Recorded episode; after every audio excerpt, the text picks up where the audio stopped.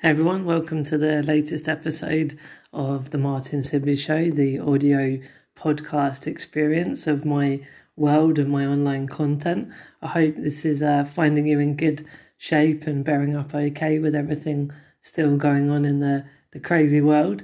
But um, as you know, I've been pressing on with more online content.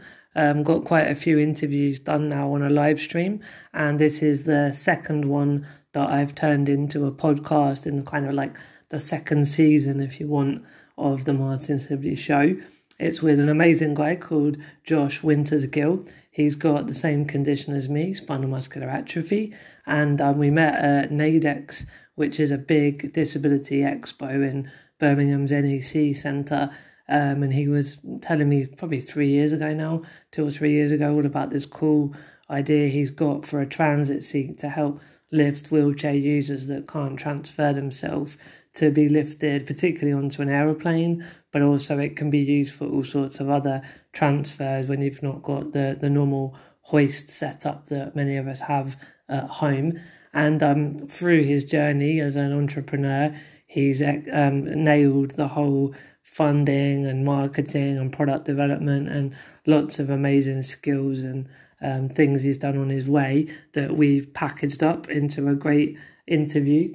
Um, and also, he does touch upon businesses in the corona COVID 19 situation, a couple of thoughts around funding, but there's also some broader advice around things like access to work, which can get you funding for equipment, support work, and transport, um, whether you're an entrepreneur, self employed, or you're employed with a, a main, you know, bigger company. Um, so lots of tips and advice, lots of laughs. We both had um, not photo bombs because it wasn't a photo, but we we got sort of bombed on the on the live interview with the camera by family members, which was quite amusing as well. So yeah, I really hope you enjoy hearing Josh's story and get some insights into disability and entrepreneurship. And uh, if you're thinking of going down that road, I think you'll get a lot of value out of it to apply some of the tips and tricks that we give to you. So enjoy the show.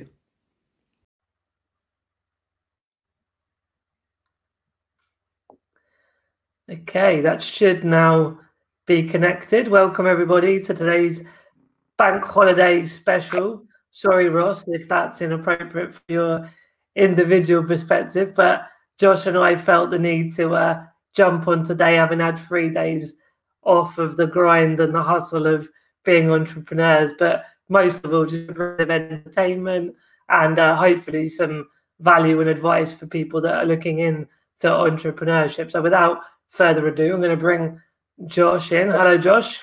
Hello, Martin. Good morning. We are in the morning. No, afternoon. Good morning. Good morning. How are you? Me. Yeah, I'm good. Thanks. It's uh, the sun shining today. It was a bit of deadly wind last night. I think that come out of nowhere um, woke us we up. had some massive storms in Cambridge here last night. Yeah. It's uh yeah, it was pretty strong. So um yeah, as we were just sort of prepping, it's uh today's chat is around disability and entrepreneurship, and we've both got a few war stories and a few advice and tips to, to give.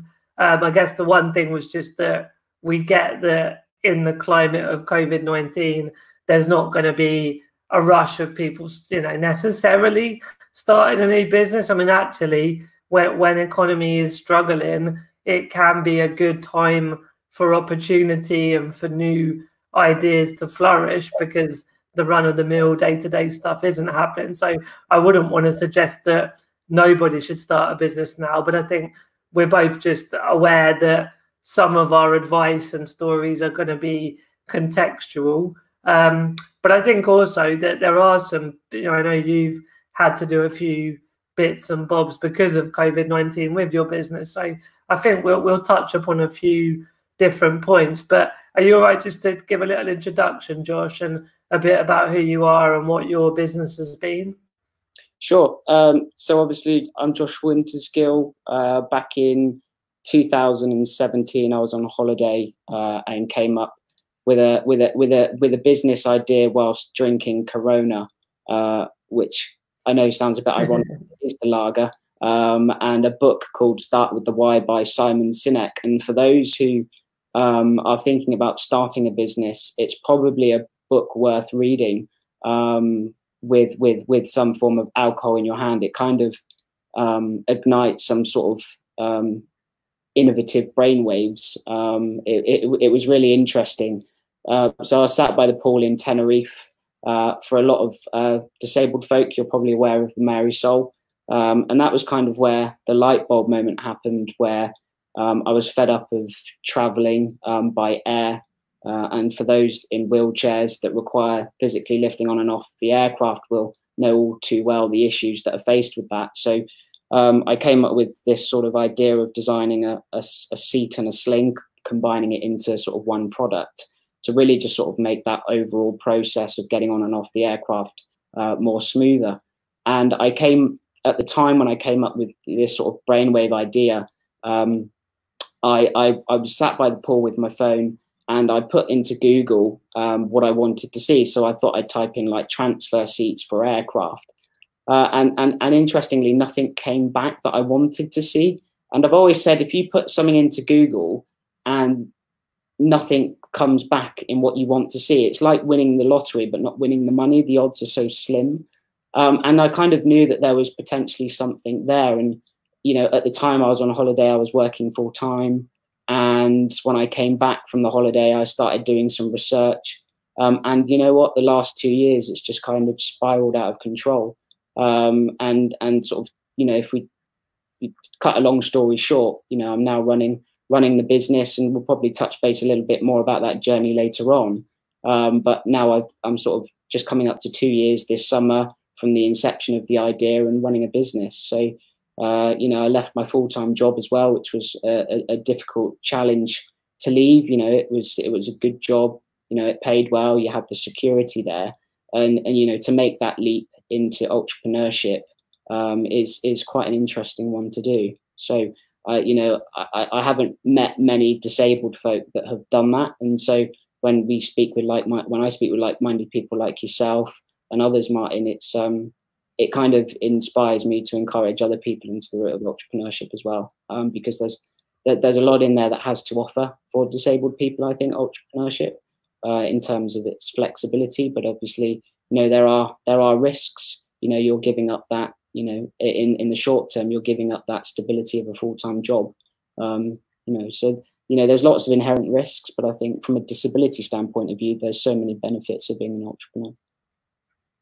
Yeah, that was a a perfect introduction. I mean, your personal story and journey. I, I, remember when you came up to our stand at Naidex, and it was really the earlier days of the idea and starting to try and bring it to reality. And then one year later, only one year, you'd you know won awards in terms of some finances, but general recognition. You'd started manufacturing. You're already selling, and it was phenomenal to see how quickly you got as you say, from that idea with start start with why and a Corona beer, so then actually having a product and a company was very admirable. How how quickly you did that, and I think you sort of set the the tone nicely for a few topics around you know the personal benefits of lifestyle can be good with a disability around solving a problem that you faced as a disabled person that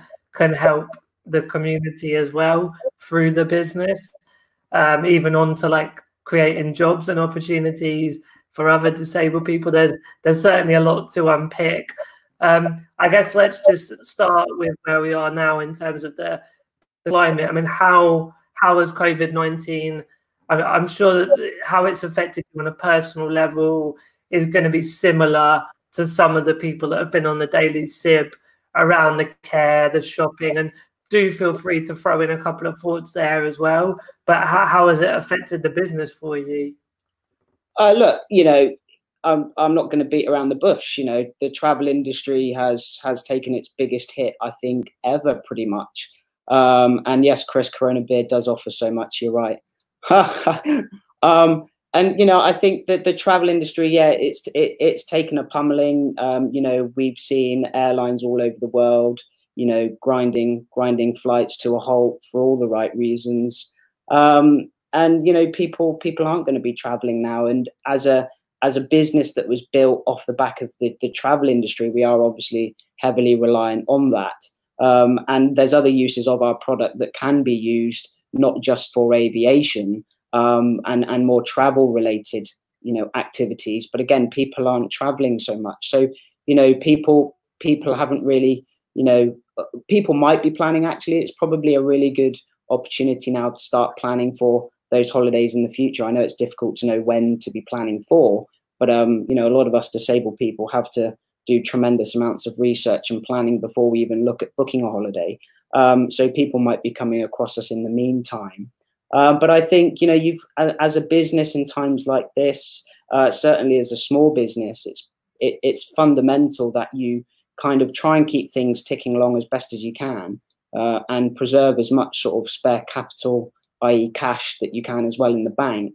Um, so that you know, as we sort of come out the other side of this, you can kind of capitalize, hopefully, on um, you know a booming travel industry. I think it's going to take you know a good couple of years. I was reading something the other day uh, on the Financial Times that it's expected for the aviation numbers to get to where we were in 2019 um, they're expecting it to take at least two or three years before we achieve those numbers again, um, which is quite a long time.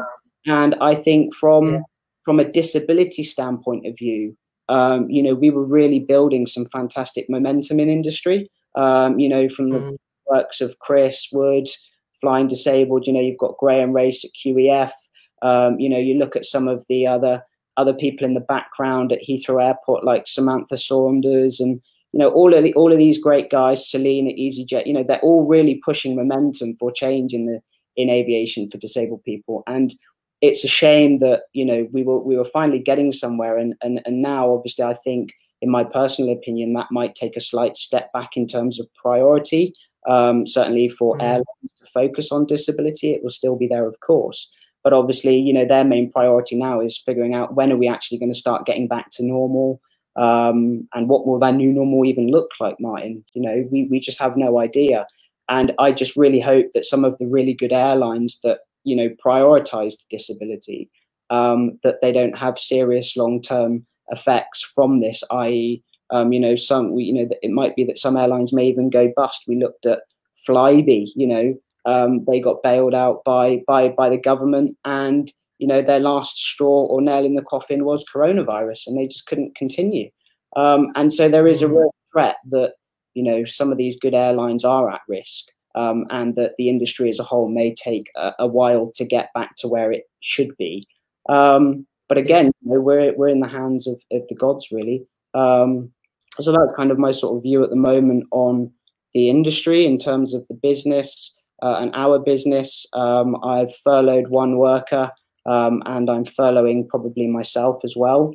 Um, you know, again to just maintain that cash um, for, for for as long as possible. Uh, you know, we can. I've I've got a support worker um, through Access to Work, which I'll touch base on shortly, um, where I will have Lorraine, you know, doing a lot of the work in the background. You know, if if if we do get the odd orders coming through, um, there's various you know accounting and all that sort of stuff that still needs to be done. Um, and you know, as a as a founder and director, um, I can still those do those duties as a furloughed worker. Um, so it's really just trying to you know figure all of these little nuances out in terms of how best to manage the business to keep everything going along whilst you're you know making sure that the business survives through these times and you know the government have given what three months i think it is of of funding and the question is is for a lot of small businesses um, three months probably isn't going to be long enough. And if the if the if the measures are released in say six weeks time or three weeks time, are small businesses really going to have enough business around um, long enough when they when people do start coming back to maintain themselves? You know, it could be you know certainly like I said with aviation, it could be two to three years, but other businesses, you know, they might only have spare cash to last them three or four months from when you know this retention scheme finishes and you know if they don't get the business in well they might go bust so you know there's a lot at stake here but i think if we take it one step back and we look at people that don't have a business yet um, now is probably the perfect time to actually yeah, yeah. plan what you might want to do as a business idea and and and actually there probably now is a lot more new business ideas that have come out from the impact of coronavirus. You know, there'll be people in the workplace that have realized, oh, actually, you know, you might be a business owner, you might have six staff working in a small office, but because of because of coronavirus, everyone's working from home and people are starting to yeah. use, you know, more video technology. Um, and the way that we work uh, as a small business and even larger businesses will change, I think, for the foreseeable future as well. Uh, and mm-hmm. all I advise is people that are using Zoom probably to refrain from using it for the for, for the time being. I think there's some security concerns going on there. Um, mm-hmm. you know, I, I, it's a really good time. You know, we've got a lot of time now to sit down and really get those ideas out onto paper, start drawing them out, and start putting a plan together. You know, um, there's lots of really good tools out there to use. Going back to 2017 when I started, uh, I ha- really had no idea where to start. You know, you just had this idea, um, and it's all you know, how do I get financing? How do I use my you know my savings at the time to really get going? How do I draw a plan? You know, is my idea actually even going to work?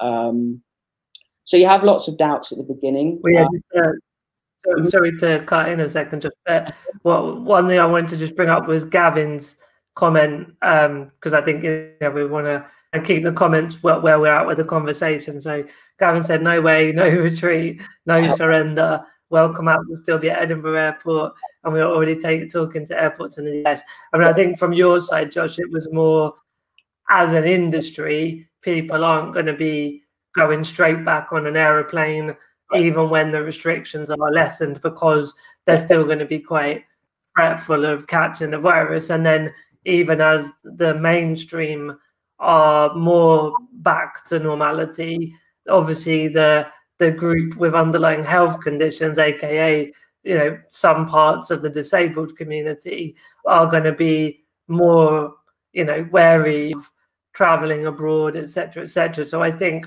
you're right that it's going to take a while to get the demand and the numbers back.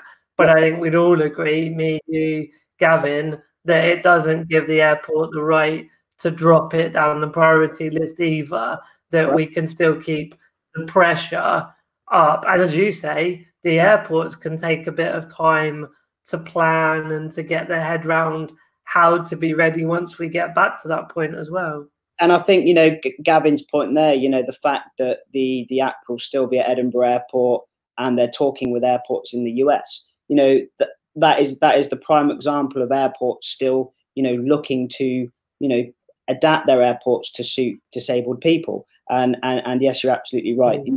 Now is the best time than ever. You know where demand is low, they can focus on you know changing cha- changing things that don't work from what they've learned before so so i absolutely agree um, you know that, that that's right. Uh, but those who w- do will need the service. Absolutely gavin yeah. And i think what's interesting from my perspective and i look at sort of from my business and my my target market it's really interesting that you know me and you martin we need to be lifted on and off an aircraft right? So so we're, mm. we're, within the social distancing guidelines of these these special assistant staff and i was on a i was on a call the other the other week um, with with a company called Ozian, who we were doing a sort of the first prm leadership conference call virtually um, with various airports and other stakeholders i think from airlines potentially on the call. I wasn't i wasn't aware but it was certainly a global call. And i, I put the question forward to them. I said okay so you know, let's say the government's released re- release these restrictions in six weeks, and people like myself want to go flying, but yet the social distancing, mm. shielding rules are still in place. Um, what what's the consequences? Are special assistant staff still going to lift me on the aircraft because of these guidelines? And actually, the short answer was yes, they would. Um, there is an inherent risk that they know that they're going to have to do that, and ultimately, it's the passenger's discretion that obviously if the assumption is if I think if they are at the airport willing to fly, then they're clearly okay to be lifted onto the aircraft. Yeah. I, I thought, you know, it's quite an interesting point to just see whether or not, you know, our airlines, you know, or, or airports and the providers for their staff sort of get getting ahead and trying to look at when those numbers might spike back to ensure operationally that they've got the right people in place at the right time to support that level of demand. Because obviously, if there is all of a mm. sudden an instant rush, and you know airports and airlines aren't preparing for that, that the the sort of the forecast of people coming back, it could quite easily be they could quite easily get overwhelmed, um, and then all of a sudden you have you know a PRM service that's completely swamped. So I think it's you know from an industry point of view, um, it's quite interesting to sort of learn about how they're sort of planning for the future as well from the coronavirus impact and that and then obviously that flows down to me and getting an idea of when I'm expecting my my target market to sort of get back flying again. Yeah, yeah, no, absolutely. It's one one step at a time. It's everyone's in disarray now, and then there'll be like a, a change back to whatever normality returns, and some things will change forever. Um, you know, so, you know, in terms of Rob, there, just just sorry, just quickly, I spoke to a client last week, and um, she's booked a holiday to go to Turkey, right, um, in September this year. And do you know how much more expensive it is to do the same holiday this time next year, uh, in September next year? Do you know how much expensive it was? I know. How much? Thousand pounds. Wow. So right. the, the tourism industry is already preparing for you know the spike, so they're already putting prices up. It's it's yeah yeah to try and recoup. Obviously, from their side, they're going to recoup the money and the fact that yeah the, yeah that it's going to be interesting as an industry. Um, in terms of bringing sort of back to entrepreneurship, what one thing Rob just said he's moved um, to Facebook from LinkedIn. For some reason, LinkedIn comments don't appear on okay. my feed of questions. So if you're on LinkedIn and you have a burning question, then do come to YouTube or Facebook or Twitter. Um, I, I basically once LinkedIn enable it, it will work, but for now it doesn't. So good to see you, Rob. Um, a little while ago, and I, I wanted to bring it to Chris's question once we looked at the sort of industry side that I think we've touched upon. Also, Gavin is on tomorrow, so we're going to hear from Gavin more about what the Welcome app is and around technology and customer service. But Chris is asking, at what point did you know your idea was feasible, Josh? Well, it's a good question, actually. I, you know, it was, I would probably say it was feasible after probably the good sort of four to six months of planning uh, when I'd realized that actually it was quite evident that through the research there was just not enough airports that had any form of equipment available to sort of support you know WCHC passengers or passengers that require lifting on and off the aircraft and I thought well it's it's a bit wrong to be expected to be physically lifted under the arms and legs um, and I, I, just thought, you know, after through the research and you know, um, speaking to people out out in the industry that you know, as disabled passengers go flying, and then working with some of the airports and discussing with the airlines and working with you know like-minded people like uh, Chris and Graham, it was clear that there was definitely a need for something like my product out there. Um, you know, once we mm. you know look at what other products out there, you know, like the Pro Move and the Eagle Hoist um, there was certainly room for you know somebody like ourselves to come in um, and sort of you know add something slightly different. I think to the industry. Um, mm-hmm. You know, th- I think that was when I realised it was feasible. Uh, and you know, once we had the prototype, did some initial testing, um, and you know, we started getting it onto the aircraft and people using it. It was you know, it was, it was really nice. And I, I'll never forget my first client um, who purchased the seat, and m- one of my dreams was to swim with dolphins, and uh, I'd never done it before. And I, I, got a message from from uh, from from this lady who bought the seat for her son, and the and I opened the message, and it was him in the seat getting lowered down into a pool to swim with dolphins. Uh, and I think for me that was just kind of that pinnacle moment of you know what what have you actually kind of achieved, uh, and that that was quite nice. So you know, I think I feel to answer Chris's question, it was probably about four to six months into the project, and of course, once I met Chris, mm-hmm. that was it. I was in, I was hooked, especially because he's a Spurs. Yeah. yeah, well, being a Spurs fan myself, it's definitely a very good quality to look for in a human being. um, particularly in entrepreneurship as well. So I think I understand why the Spurs factor sold it for you there, Josh. Um, so I mean, I think what, what I took out of your answer there is, of course, there's the the business into yep. like business planning. There's the finance side. There, all those sort of more nuts and bolts things that have to be there. But like, why I love marketing and so like digital influencing is, I believe I'm not saying it's a fact, but I do believe you can change culture through storytelling and through marketing. And like when you just said that person who could use your product to swim with dolphins, like that story highlights why that was so powerful. But it, it for me, it highlights how entrepreneurship can make the world more inclusive. So that that one story is so more powerful than some of the nuts and bolts stuff, which you sort of need to execute. But yeah, I just wonder what your thoughts are around storytelling and, and marketing within this big picture. My thoughts around storytelling and marketing. Oh, I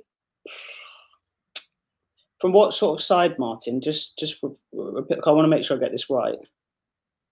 So just yeah, well, I, I, think it's in a way it's your experience. So it's like, how have you found when you there's a powerful story and you've got access to social media and blogging, yeah. how much of a difference that's made, not just to having more profit, but to making a social impact as well. Yeah, look, when I when I when I first started this out, um, yes, I've always wanted to have a business, um, and yes, generating money is great. But I remember speaking to one of my friends uh, when I came to him with the original idea, and he said, "Oh, you you you could revolutionize, you know, travel for people in wheelchairs with the device." And I, I remember saying to him, I said, "Look, if I change one person's life, then I've done my job. Um, I think as entrepreneurs, we try to, you know, improve the world uh, and make it a better place. Uh, and you know, just by doing that, you know, it, it was that sense of fulfillment. And I think, you know, with social media now, it, you know, our stories can spread so so quickly. Uh, you know, and getting messages like that out there to the disabled community where if it wasn't for social media people might not know that these types of experiences would be possible um, you know really helps share our story and what our product can do to sort of change people's lives. So you know the platform of social media is huge and you know it's still something as a as an entrepreneur that we're still learning. I think it's a it's a constantly changing beast isn't it with social media? You learn you learn one new trick and then you know thousands of other people follow it and before you know it you know people people realize you're spamming them with advertising. So you then need to generate a another way of getting that story to someone without you know without bombarding them with stuff they don't want to see so you know learning how to market i don't think that ever works does it you if you bombard people or they feel like you're just trying to sell it doesn't work i've like there is a business there is a product or service get money, people have to make a living. Like that's all a given. But I yeah. think with social media, you're losing as soon as it's sales. I think it's more about brand and values and and the difference that your business makes. For for me, that's why it's so powerful. Yeah, and I, I and I think you know just on that, you know, sort of broadly speaking, if you if you read Simon Sinek's book, start with the why. Um, it's interesting his view on on when you're selling a product to people or, or a service. It, you know, people people don't buy what you do; they buy why you do it. And I think when people can relate to why you're selling something, yeah. um, it's a lot more powerful. Yeah. As soon as you get people like that, they're kind of you've kind of half got them halfway there already. Um, and then everything that follows that with your brand, your marketing, you know, um, and and that that's that's the next bit and then you've got your sales funnel and bringing people through but it's that first emotional attachment that you know people see with a product yeah.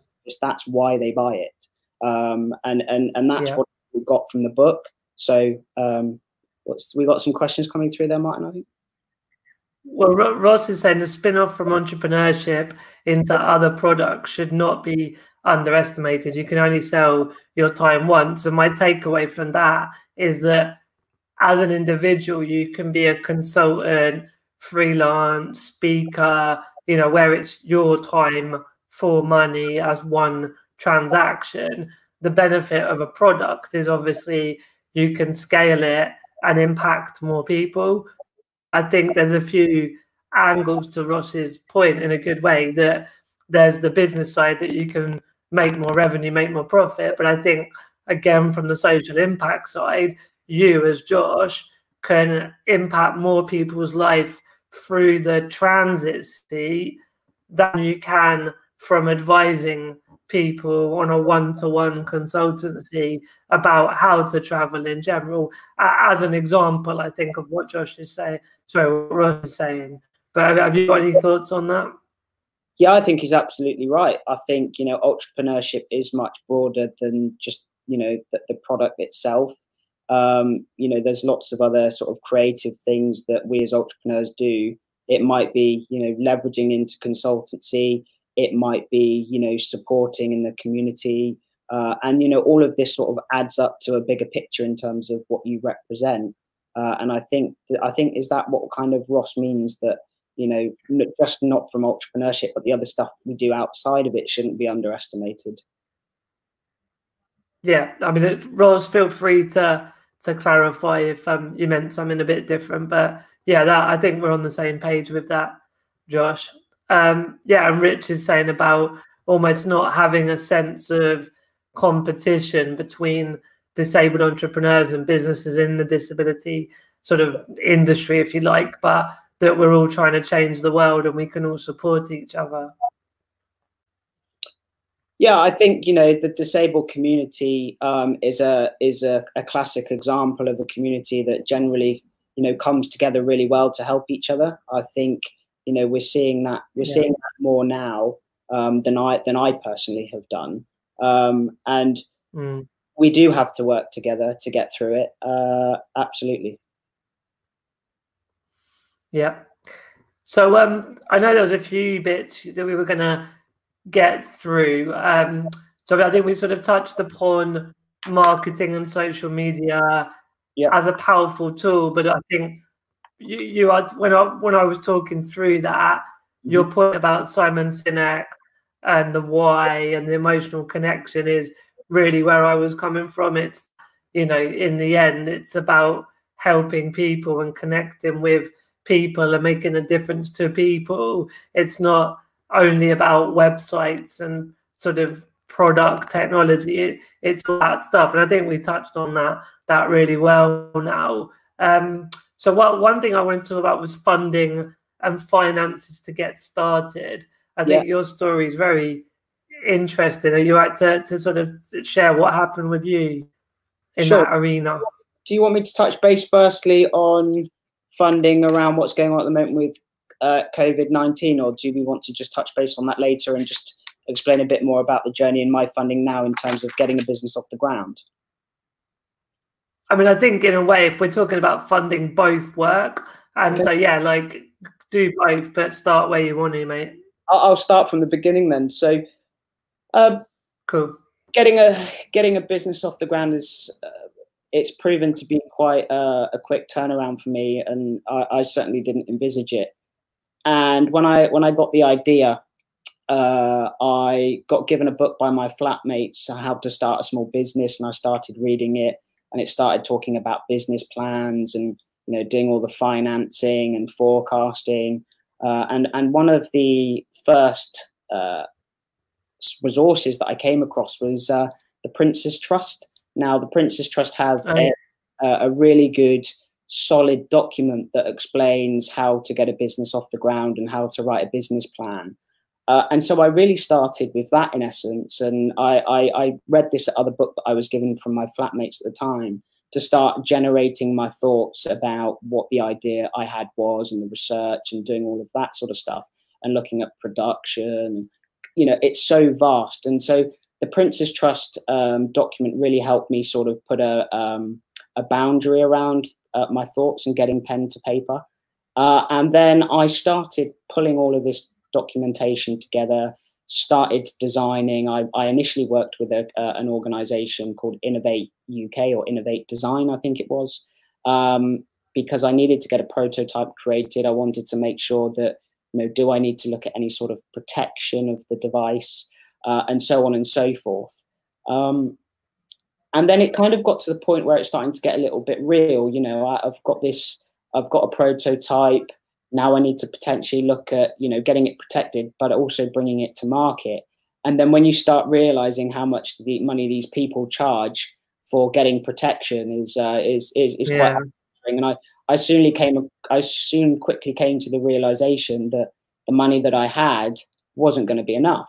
Um, and so uh, this is a bit of a personal story. So what happened was through the prototyping stage, I went to Heathrow Airport. I think Graham Race put me in touch with Samantha Saunders, and uh, mm-hmm. and I got invited up to Heathrow to show the device to special assistants. And me and Sam were talking just before we met the team, and she mentioned to me uh, about whether or not I heard uh, heard of Leonard Cheshire, and I thought I hadn't. I, have not heard of Leonard Cheshire. I just set up my Twitter account for AbleMove uh, at the time, uh, about a week ago before before meeting Sam. And so I came back home that evening and I put in Leonard Cheshire into my Twitter and I started following them. Anyway, a couple of weeks, I think it was about a week, two weeks maybe went by.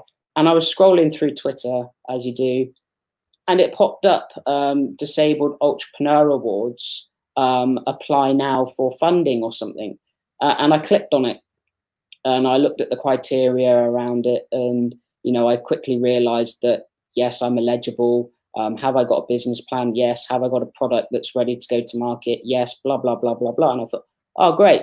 So I, I quickly looked uh, through the application form itself, and lo and behold, I don't think Stelios knows this. And if Tracy's watching, um, she might end up sharing it with Stelios. But it, it literally took me about half an hour to do the application because I'd already had a business plan. I already had a 20 page marketing plan um, that I was working on with Business West that I was getting support from, which I'll touch base more on in a minute.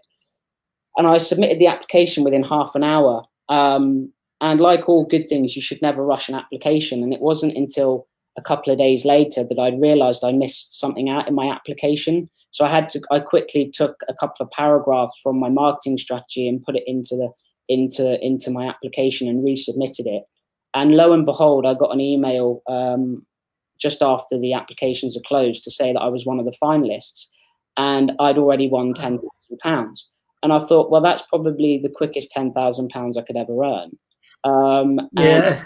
you know, it was it was by pure accident, uh, you know, not not accident. It was by um, sheer, I suppose, luck, really, um, that Samantha had mentioned about the the, the Stelios Awards, uh, sorry, Leonard Cheshire, sorry, in the Stelios Awards for disabled entrepreneurs popped up.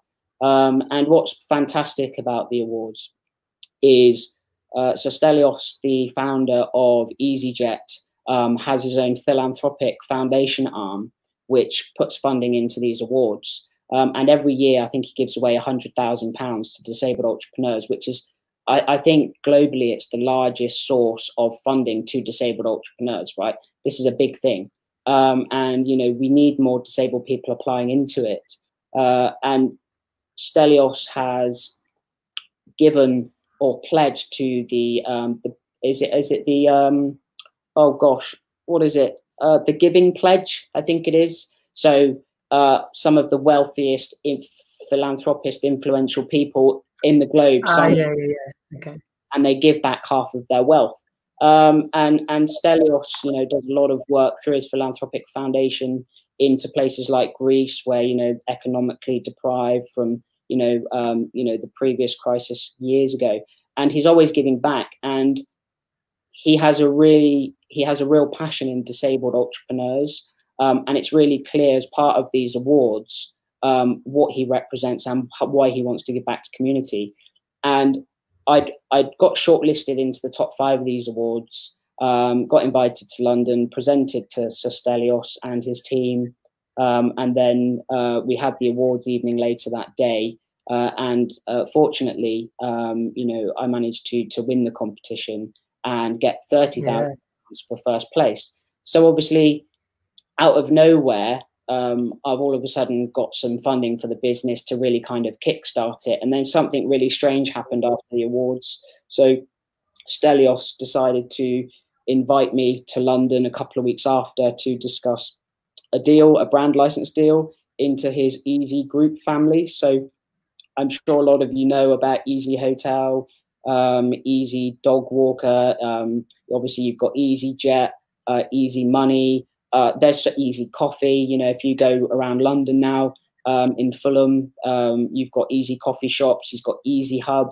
Uh, easy, just to quickly give you an idea, Easy Hub is a, is a great uh, place for entrepreneurs to start up businesses to have an office of their own at low cost um, in London. It's, mm. it's, absolutely brilliant. And so, and it, he brought me into his family of brands um, from the awards. Is there anyone called Easy? Is there an Easy Loving version?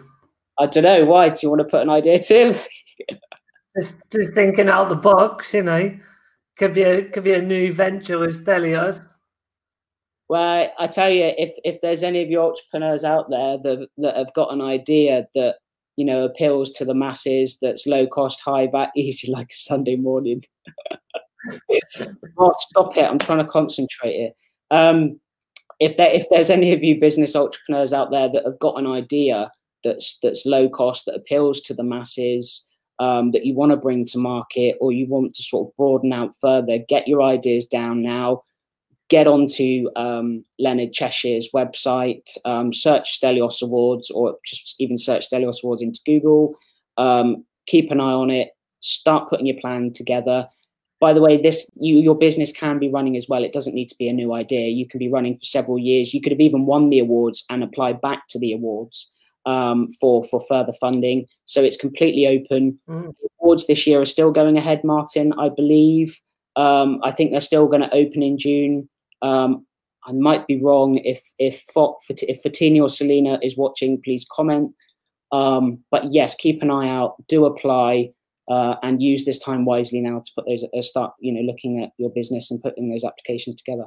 So that's kind of how I got into the funding world um, through the Stelios Awards, and then with the brand license partnership, and also Stelios did give us some further investment into the business as well, mm-hmm. which allowed me to step back from my job that I was doing at the time to really, you know, try and push the business forward. So that's kind of my route into funding. Now, uh, depending on where you're based in the UK, uh, there your different local authorities or constituencies will have different um, support mechanisms to funding. Uh, so, for instance, uh, for myself, when I was working full time and I was developing my business plan, I leveraged Business West, which is based in the Southwest. Um, as a startup, they give you access to free professional advice. You get something like 40 hours or something of support. And then that is then allocated into the areas in which you need support for. So, for instance, when I started, I didn't really know much about intellectual property. I didn't know much about um, uh, marketing. I kind of knew what it was and you know how, how it works, but I didn't know how to actually deliver marketing myself. Um, and I still don't think you really know now. Or I, you know, I'm still learning now. But the the point was, it was the support to get your thoughts behind how you would market your product, which I think is really useful. Um, I had support on um, trying to get further investment into the business.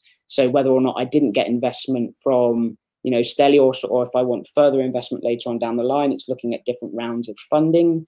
So, you know, there's so much support um, that you can get from from your local area. All you need to do really is just Google um, business support or grants in my local area, um, and there's different businesses that will support you in in your sort of uh, regional areas. So, you know, you've got that access to funding. I know there's a couple of other awards as well. I know Martyn, I think you or Srin reached out to me about the the MS Innovation Awards as well, um, which is uh, an international award where you can win up to something like 250,000 US dollars.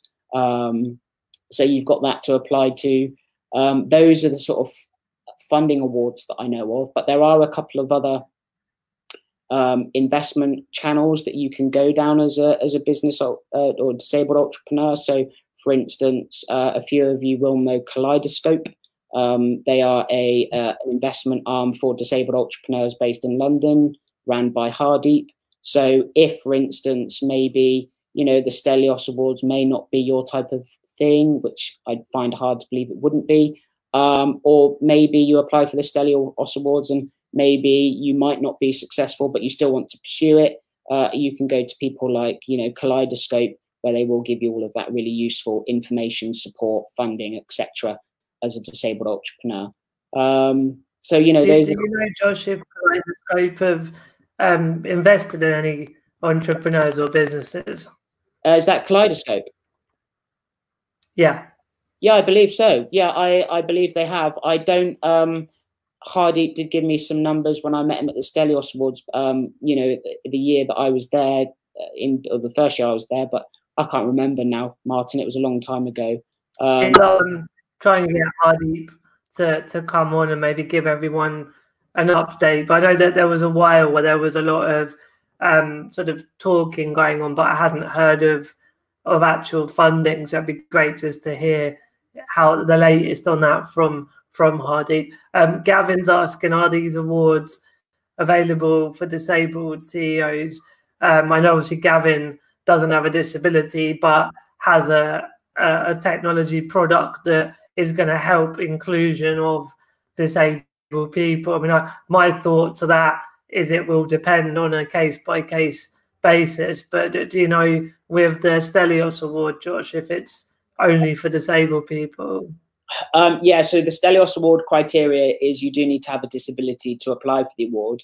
Now, if, for instance, your business um, is ran by somebody that isn't, let's say a business is ran by a disabled person, but it may have a director that is disabled or has some sort of equity stake in the company, then that yeah. can then apply to the Stelios Awards. Um, but it's always good just to check the criteria every year. I don't believe they change, but it's just useful to check on Leonard Cheshire for the criteria to apply. But I know um, if it was Gavin applying, so, well, I believe if Gavin's apply, if Gavin was to apply, I don't think he would be successful because I think you need to have a disability. Okay, good to good to clarify that. Um, obviously, there's a quick mention by Gavin about Hardeep having been on well, so hopefully Hardeep is uh, back up and recovered already. Um, and Ross is asking how the current pandemic has affected you. I've got the family outside the window. Hello. Yeah. Coming right. I've got, I've got, I'm right by the window, so everyone's coming past and waving in at me. They're gonna go. They're going on the live now. I tell you, it's, um, it's yeah, but Ross is not. Glass.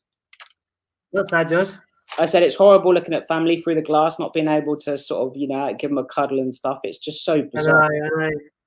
The little ones are there as well. There's little Harry and little Ava, and they're all waving. They've got their phone out.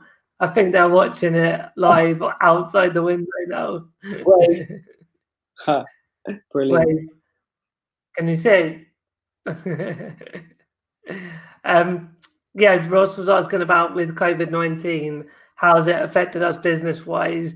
And have either of us furloughed ourselves? Yeah, I think, um, yeah, Ross, the answer, I think I briefly covered it at the beginning. So it has obviously impacted us being in the travel industry um, significantly. Uh, there's no two ways about that. Uh, and I've furloughed one of my staff already uh, and looking, yes, to furlough myself, um, you know, just to preserve cash for as long as possible. Um, and you know it makes sense to use the government scheme um, to you know keep the business ticking along. I think it would be silly not to. Um, you know when the funding's there, it seems silly to want to try and borrow money elsewhere uh, when you can get some of that cash back from the government. Um, so that's kind of what you know I'm doing at the moment. In terms of the long-term benefits, uh, the pandemic has made me con- pandemic has made me consider long-term benefits of being employed and the security it has provided. Oh, that's an interesting one, actually, Ross. So,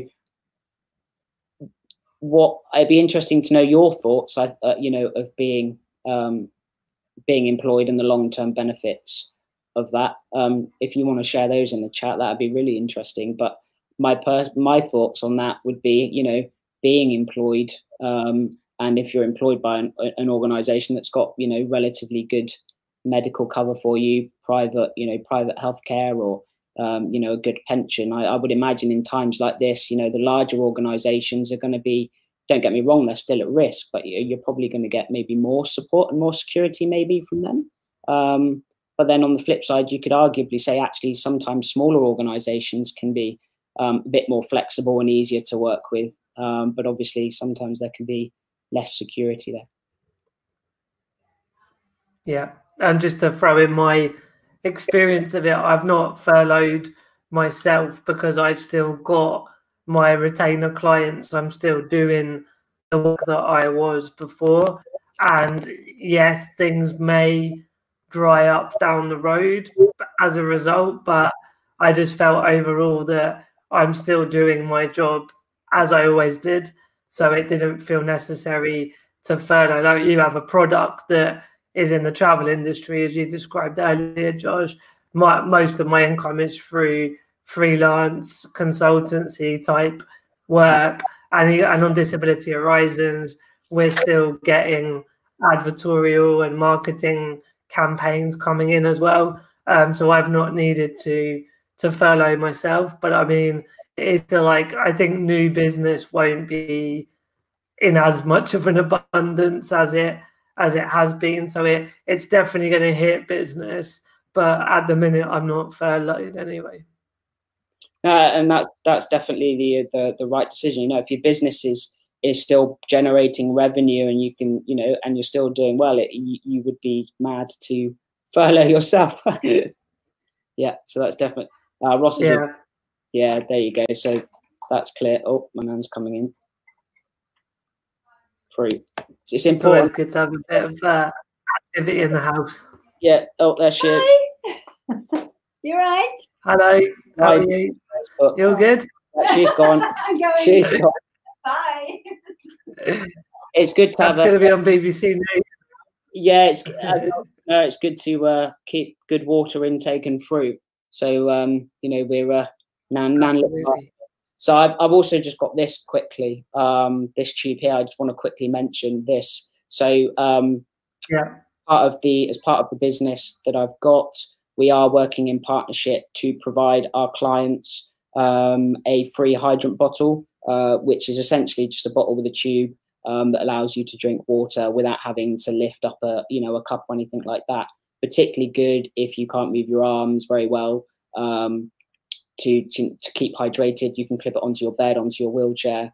And so, what we're trying to do is is provide more value to customers as part of the business to sort of broaden that scope out. And it goes mm-hmm. back to um, Ross's point earlier about you know um, your your your business doesn't just stop with your core product it's about everything else you do around it to broaden it to provide more value back to society so um, i'm very fortunate yeah. that we're working with um, you know a local foundation the hydrate foundation to provide these to customers so it's, it's really really good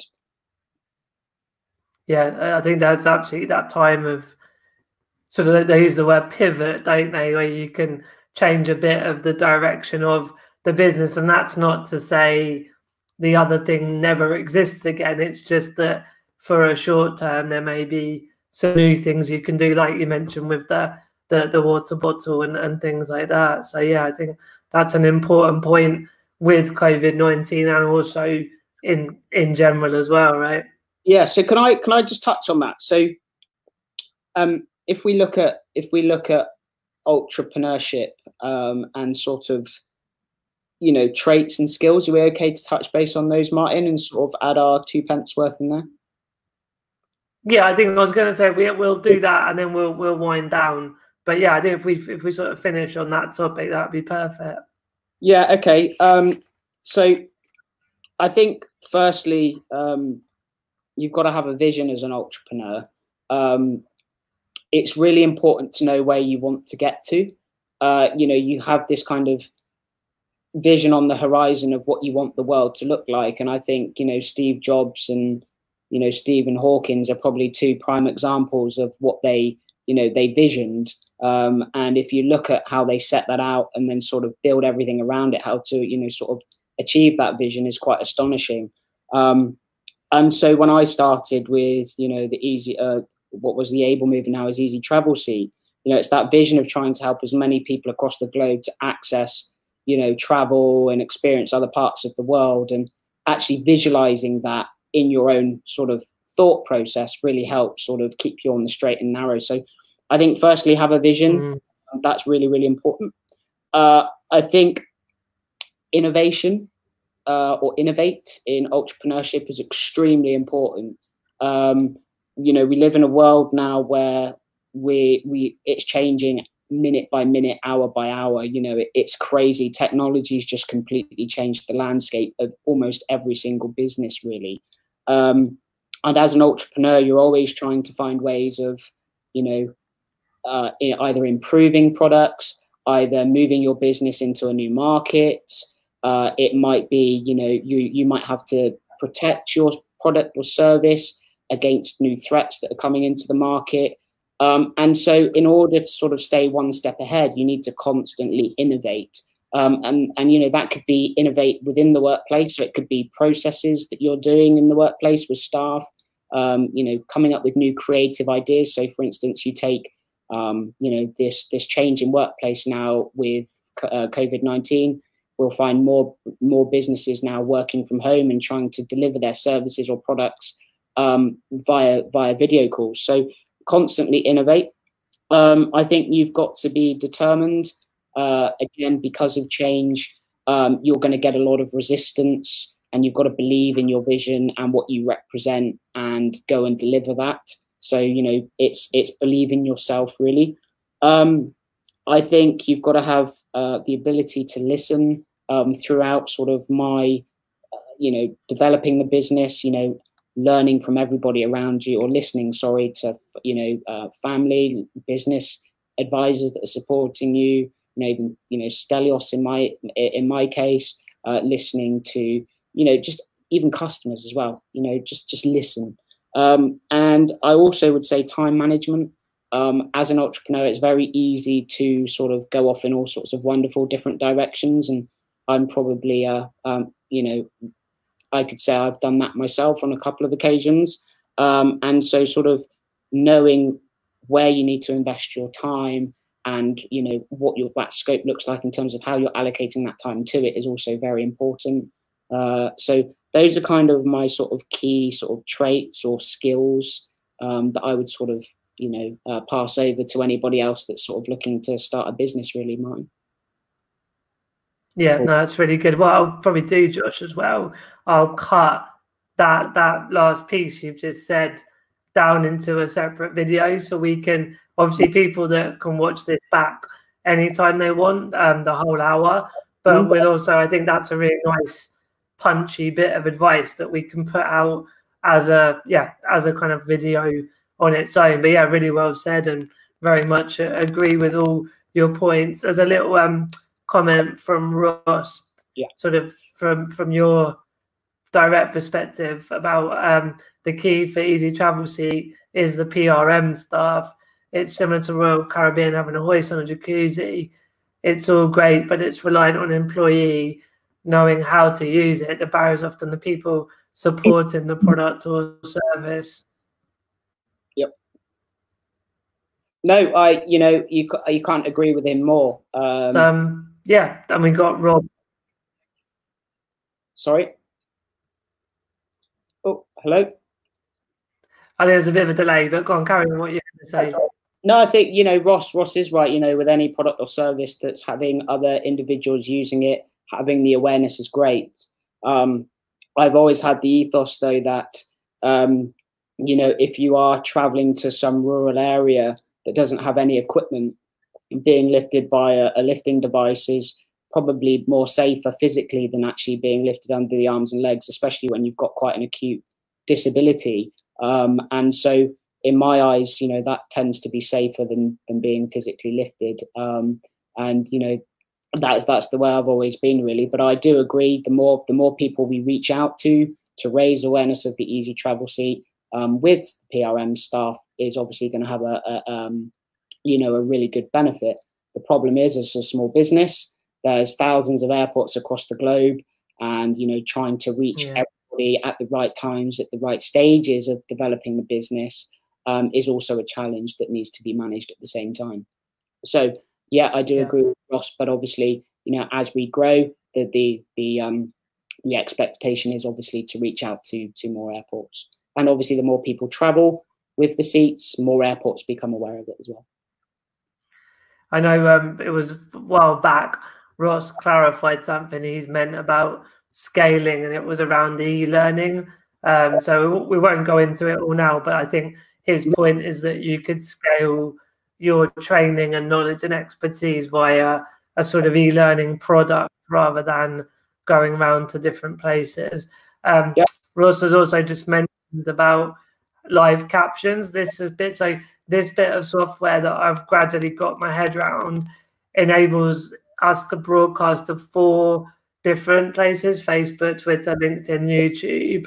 Yeah. And apart from LinkedIn, all the comments are coming back and enabling a really great interactivity.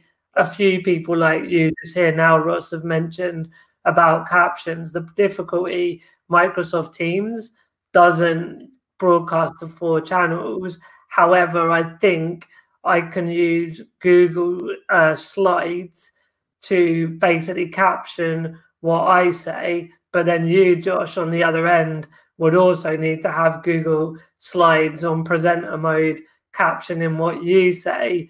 And I would have to keep clicking between our shared screens to show which one is being, you know, which captions are being done. So basically, Ross, thank you for flagging. Um, I've looked into a lot more than I'll even go into on this thing now, but it is in my mind that I want the lives to be um, accessible to deaf and hard of hearing.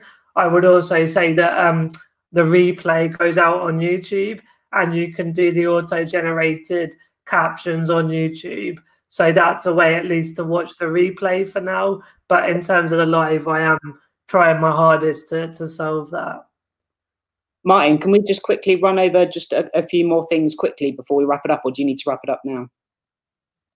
Yeah, go on two more minutes and then we'll wrap it up. Okay, so uh, if we just quickly cover access to work, because I think that's quite an important one, certainly for our audience, mainly with uh, you know disabled entrepreneurs or, or even just generally in the workplace. Um, if you if you are working at the moment but may not have access to support um, because you've just not been Yeah. made aware of it, um, access to work do have a scheme um, that basically supports anybody that has a physical or mental health condition that makes it hard to do your job. Um, you've got to be 16 years or over, uh, live in England, Scotland, or Wales, and must be about to start either self employment, uh, an apprenticeship, or an internship, or even work experience, um, or obviously, you know, already working. Um, just to sort of cover if you are on universal credit or job seekers allowance, um, you can get support from access to work, but you need to be working more than one hour. Um, or and you all of the following have to apply. So you need to earn for, up to fourteen pounds a week, uh, work less than sixteen hours a week, um, and you have a, a, a designated work coach. I'm not quite sure what the work coach bit is, um, but for those that are maybe going on to universal credit now because you may have been made redundant by your employer due to coronavirus, um, and they're not looking at putting you back onto the furlough scheme. Um, obviously, you'll be going on to universal credit. So obviously, there's a very good opportunity for you to, you know, develop your business and go to access to work to start looking at getting support to help you drive that business forward. Uh, for instance, myself, I have access to a full-time support worker uh, Monday to Friday, uh, nine to five, uh, to help me with my business activities. Um, Ross is absolutely right. So uh, uh, if you're self-employed, you need to clear 5k of profit. I think what it is, Ross, uh, in in your forecast, your business needs to show that you're going to do. I think it's either five or six thousand pounds worth of revenue a year or profit, um, rather than um, clearing 5k profit. I think I think it's based on forecasted numbers because when I started to get my support, uh, I didn't have any uh, I didn't have any historical data. Um, so it was based on my forecast. So for those of you that are creative, um, you know, as long as you, you know, meet those numbers, you should get support. Um, so that's just very quickly on access to work. I'm just checking if I've got any more for you. Um, so also access to work in terms of support in the workplace, just very quickly. Um, they can help you with adaptations to equipment that you use. I mentioned a support worker. You can get special equipment and software. So for those that require or you know voice recognition like Dragon, uh, Naturally Speaking, or other Apple type products out there, uh, if you need to purchase them, you can get that through access to work. Uh, you can even get a BSL, a British Sign Language interpreter, uh, and various other sort of adaptations um, to cars uh, and various other bits and bobs. So, you know, I think access to work is, a, is, is an untapped pot of money that's there available to us, and more of us disabled people need to start using it.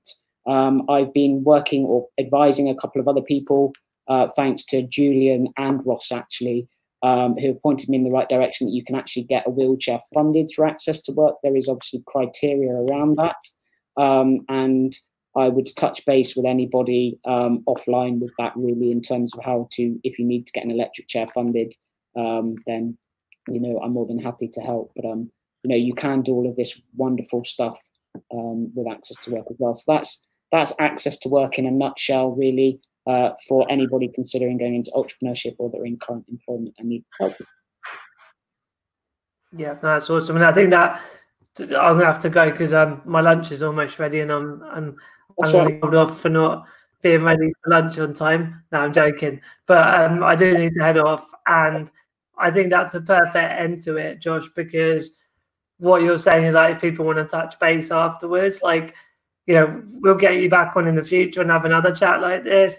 There's lots of people been commenting that I'm going to get to come on the Daily Sip and share their knowledge and expertise as well. But yeah, just in terms of parting thoughts, where can people find you online and get in contact with you if they want to follow up with you after today?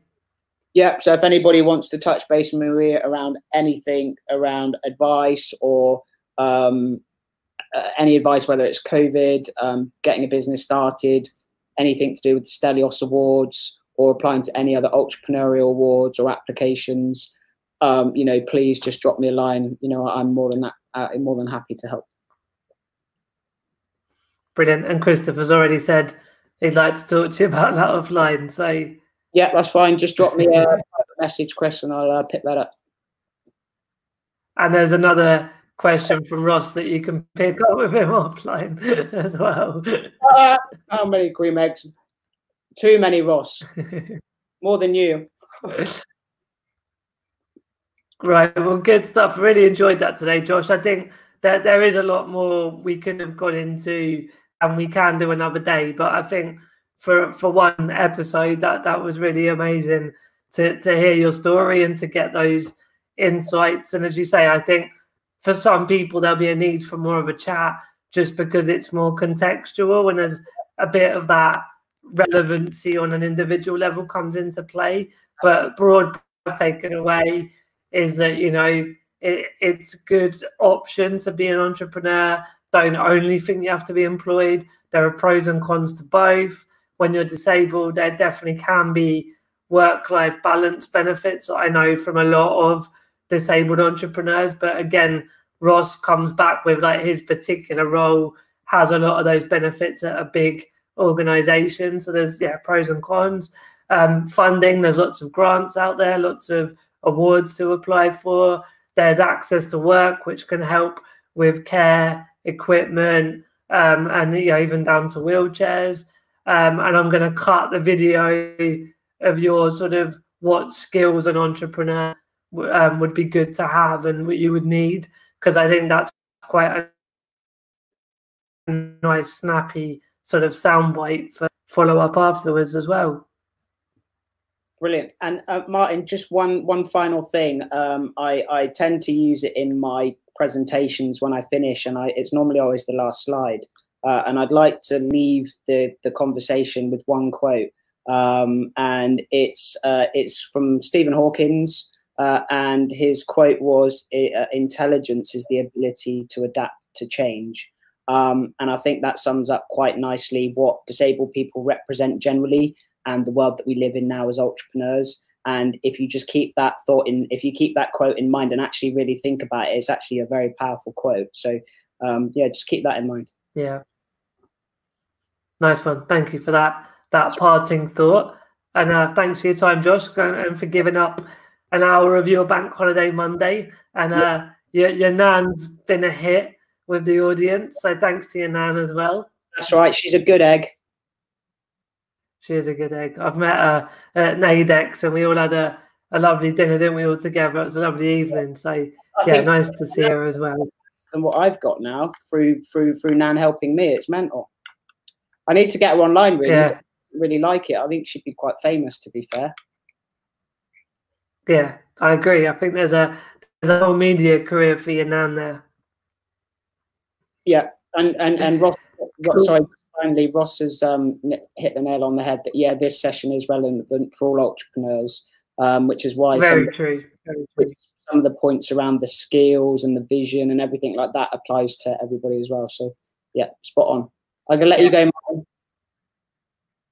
All right, cool, good. And tomorrow, as I mentioned, Gavin from Neatbox with that their particularly their welcome app we'll be sharing more about what Neatbox does and what the welcome app is and how technology um, and customer service is a big part of inclusion. So I'll see you all hopefully tomorrow, same time, midday for the Daily Sip, and enjoy the rest of your bank holiday. Bye all. Bye.